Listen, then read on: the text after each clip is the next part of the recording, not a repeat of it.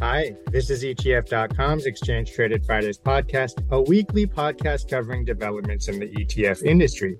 My name is Sumit Roy, and I'm senior analyst for ETF.com. This week, I'm talking with Jim Lydotis, portfolio manager of the BNY Mellon Global Infrastructure Income ETF, ticker symbol BKGI. Jim, welcome to the show. Oh, thank you. Thank you very much for having me. Jim, infrastructure has been this rallying cry in Washington for a long time. A lot of people agree with this idea that the U.S. should spend money to repair and upgrade its infrastructure, whether it be fixing broken bridges and highways or by encouraging the clean energy transition. In recent years, we've seen bills like the Infrastructure Investment and Jobs Act, as well as the Inflation Reduction Act signed into law. And these are supposed to help fulfill that desire to fix and improve the infrastructure of the U.S. So with that context, I want to ask you, what is the state of infrastructure in the U.S. today? And are we seeing increased spending on infrastructure following the passage of those laws I just mentioned? Well, I mean, maybe to answer that first question, the state of infrastructure in the U.S. today is catastrophically bad. It is really, really bad. And I'd say, you know, there's pretty general agreement on the condition of infrastructure in the States. There's really nobody taking the other side of that debate. You know, when you ask the question, are we starting to see the spending on infrastructure as a result of those laws being passed? You know, I'd say this isn't something that's we're going to measure in months or years. This is a generational spend. I'd say a lot of the easy stuff, so things like repairing roads, this can happen pretty quickly. And it has already started to happen. That money is starting to move down to the states and get deployed. You know, if you think about when the infrastructure bill was passed, we're almost at the 2-year point. So it was passed about 2 years ago. The bigger things, those things taking permitting, those can take a very long time. Those take planning. They take staffing up labor. It's not easy to do that right now, as you can imagine. Labor, you know, is as tight as it's been in decades right now. So it's pretty tough to get labor, but also in the U.S., it's really, really tough to get permitting done. So permitting really comes down to the very micro regional level. And so those things take a lot of time. So, you know, a lot of this spending was never going to happen overnight, which is okay. But it is coming. And, you know, one of the other things that I'd say is causing maybe a bit of a delay is that a lot of the infrastructure spending, it's really competing with resources that are being pulled for the entire reshoring effort. So certainly all the geopolitical tensions that we're seeing over the last 2 to 3 years is really heating up the efforts to try to reshore manufacturing into the States. And that's competing for a lot of the same resources, whether that's labor or materials, that the infrastructure spending is going to compete for. So again, I think it's just it's a when, not if. You know, very long way of saying these things take time, but the groundwork is being laid. One of the things that we've been talking to a lot of the aggregates manufacturers in the U.S. over the last couple of weeks about is, you know, why have we not seen those ground breakings take place yet? And, you know, pretty much universally across the board, there is this belief that 2024 is going to be the year where you really start to see more of these ground breakings taking place. So again, we're starting to see the infrastructure spending. Much more is going to come. If you look at all of the spending being announced, about $300 billion of the spending that's been announced is already heading down to the states. But even that money hasn't really kind of made its way into the ground. So again, it will. You know, the absolute best part of this bill, and what's been the case is as far back as even before the 2020 elections, even the 2016 elections, is that this bill is massively bipartisan. In a world where almost nothing is bipartisan, there's no politician in the U.S. who's on the other side of this debate. So everyone's for infrastructure spending. Everybody understands it needs to happen. And so again, you know, there's a lot of things you have to worry about when you head into midterm elections or presidential elections. But infrastructure is one thing that you can sleep pretty well at night because there's not much political debate. That makes a lot of sense. So, Jim, I'm curious, where is the infrastructure spending being focused? I've heard there being subsidies for solar panels, EV charging stations, and things like that. Is most of the money heading into these new green projects, or is it broader than that? There certainly is some money being headed into the green, into the more green projects, but it is quite broad. We've gotten a lot of money that's been funneled into investment tax credits to incentivize the building of more renewable electricity. So for sure, that is already starting to happen, and that's going to continue to happen. But there's also a lot of funding that was headed into bridging the technological divide. I think COVID laid bare, even more bare than it had before, this economic divide and the inequalities that we see in the country. One of the things that can help bridge that is bringing better broadband service to rural parts of the United States. 10% of the population live in areas that don't have great internet access. So that's one of the big things that are being addressed in the plan as well. If you look at, the water infrastructure that we have in this country, I always say this is a first world country with third world water infrastructure. But 500,000 kids in the country today are in schools or daycare centers that don't have safe drinking water, which is crazy when you think about it. It's 2023. This is the USA. It's wild to think about that. So that's something that's absolutely being addressed right now as well. 1 in 5 miles in the U.S. are in poor condition. The road work needs to be fixed. About 50,000 bridges are in poor condition. It's a lot of bridges, right? It's a lot of roads. There's over $100 billion that's meant to fix the inadequacies of bridges and roads. So, to kind of get at your question, it's pretty broad, and it's hitting, whether it's the technology spend, whether it's road spending, whether it's renewable energy, whether it's water. There are a lot of categories to spend that this bill is targeting. So, Jim, you, of course, manage the BNY Mellon Global Infrastructure Income ETF, ticker symbol BKGI.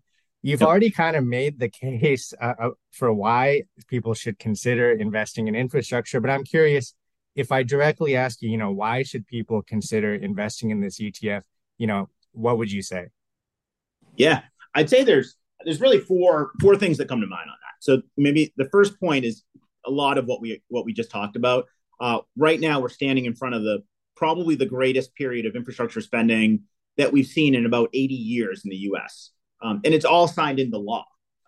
So again, you don't have to worry about that getting pulled back at all because it's already been signed into law. And again, it was first announced 2 years ago, and when it was announced, an interesting thing started happening. It started siphoning capital out of Europe to the U.S. So a lot of European infrastructure companies saw the programs that were in place in the U.S., and they thought it made a lot more sense for them to bring that capital over to the U.S. Europe responded and said, gosh, we can't let all this capital leave Europe. So Europe has responded with a lot of very large-scale infrastructure projects of their own. So right now, it's almost an arms race of regulation that's competing for investor capital, which as an infrastructure investor, that's a fantastic backdrop. So whether it's the U.S. infrastructure programs or the programs we're seeing out of Europe, a lot of regulations are targeting infrastructure spend, which creates a really, really good backdrop. So that's the first point. The point number two, I'd say, is inflation. Higher borrowing costs, higher labor costs, higher input costs. The world is grappling with inflation that most of us in our investing lifetime have not ever had to experience. Last year, almost every business, whether it was Coke or Pepsi or Kraft Heinz, almost every business was able to take pricing higher. This year, we're starting to see some of that unwind. So people are starting to worry about a lot of that pricing that came through with inflation last year might have to turn around, which is not good for equity holders. With infrastructure businesses, you literally never have to worry about that because all of these businesses, they operate with very long-term contracts and they have inflation pass-through mechanisms built automatically into them. So you never have to worry about those inflationary pressures going away, which is a really good thing for these businesses. The third point I'd say is you're getting a real 6% dividend yield. And I think that one word, real, is probably the most important word there. People could look at a bond yield or bond yields as high as they are today, whether it's the 2-year treasury at over 5%, just before I jumped on this call, I was looking at the 10 years is almost at 5%. So these are pretty high rates, and that can feel pretty good, right? Those are very high nominal yields. But if you put your money into a 10-year treasury today for that 5% yield, that 5% nominal yield is all you're going to see, but that's going to get eroded with inflation. And when you get your money back in 10 years, that capital that you put in on day one is going to be massively eroded by inflation. You're not going to have that with equities, with infrastructure equities. These equities, they pay dividends that are going to grow at least as fast with inflation. But also the capital that you're putting in today, that should also appreciate in an inflationary backdrop. So all of it, the yield and the capital, all of that is much more protected in an inflationary environment. You get none of that protection with bonds. So even though the headline yields you find in bonds are higher than they've been certainly in years, you're getting no inflation protection. And I do believe we're in an inflationary environment. And then maybe the final point on this, none of these are discretionary businesses. So you don't have to, with infrastructure, you don't have to bet on the recovery and the spending of the Chinese consumer. You don't have to worry about trade wars. Infrastructure businesses are largely domestic focused, whether they're U.S. businesses or Spanish businesses, French businesses. They're largely focused on their own economy, and they have very little economic sensitivity. So think about, a water utility or an electric utility or an energy pipeline, very little economic sensitivity. So, really all you have to worry about is collecting that dividend yield, and that dividend yield is going to be protected in an inflationary environment. So if you're worried about economic, instability out there in the market, you don't have to worry about that with an infrastructure fund. That's some great color. And what is the yield on the ETF right now? Yeah, so the way I like to look at this is on the yield on a go-forward basis, meaning if you put $100 into the fund today, what's the income that you would expect to receive over the next 12 months? And so the forward 12-month dividend yield is about 6.3% right now. We've been managing this infrastructure ETF. It'll be a year in November, so we're about two and a half weeks away from 1 year. But I've been managing the same strategy for other institutional clients before we launched the ETF for over 12 years. And that commitment to that 6% dividend yield has been something that we've held for the entirety of the strategy since we launched it in the summer of 2011. So the yield right now, again, sits at about 6.3%, but that has been a level at or above 6% that we've been able to maintain for over 12 years now. Yeah, 6%, that certainly is attractive. And I was going to ask you how, that compares to the 10-year treasury yield, which is now 5%. But you kind of answered saying that, that 5% treasury yield is going to be eroded by inflation. And you're not going to see a growth in that yield like you would with the dividends that you get in BKGI. But, I've been looking at, some of those dividend stocks, things like utilities, and they've been hit pretty hard in the recent market environment. Does that mean it's an opportunity right now because these stocks have sold off on the back of those higher interest rates? Yeah, that's a great question. So one of the way that we had been positioned when we launched the strategy a year ago, we were really, really underweight U.S. utilities and fairly overweight European utilities.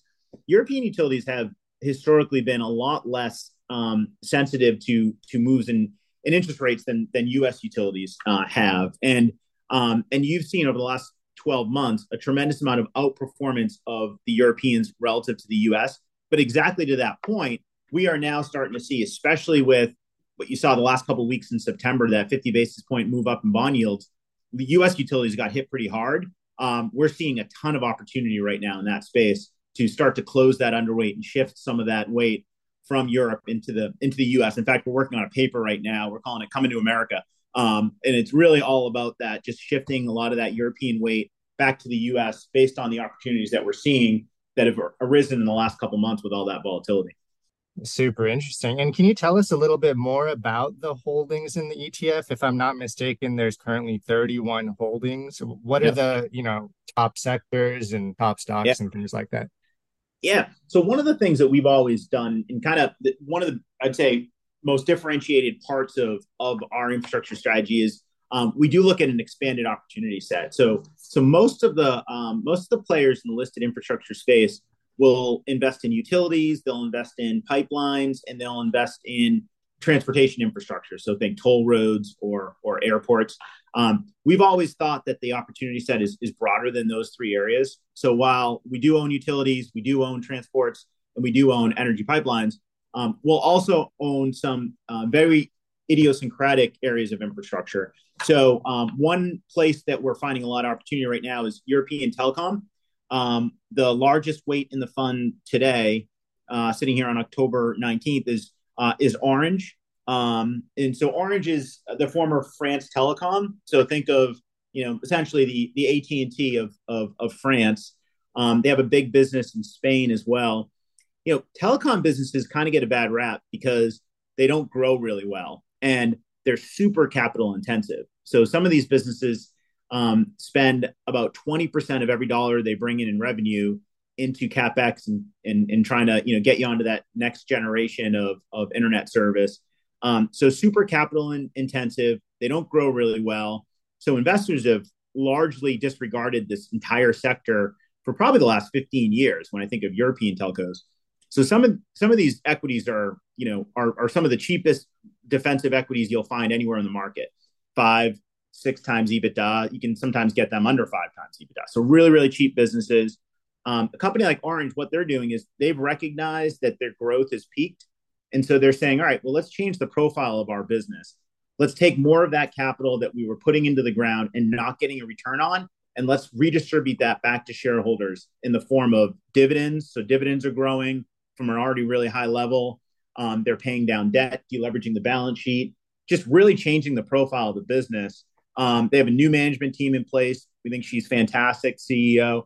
And so a business like that, you're still, it's done really well for us this year. But it's still generating about a 6.5% dividend yield. Cash flow return to shareholders is improving. And it's, again, I think it's going to take a while to change investor sentiment around that group. So while that happens, we think there's a ton of opportunity to get a lot of yield, a lot of value, and then get the re-rating. So that's one area where we're finding value. And then maybe, the other, I'd say, probably non-traditional space where we're finding value is in the healthcare REIT segment of the market. It sounds like a pretty nichey place, and it can be, but there's one name that we own today in the fund. It's called Omega Healthcare Investors.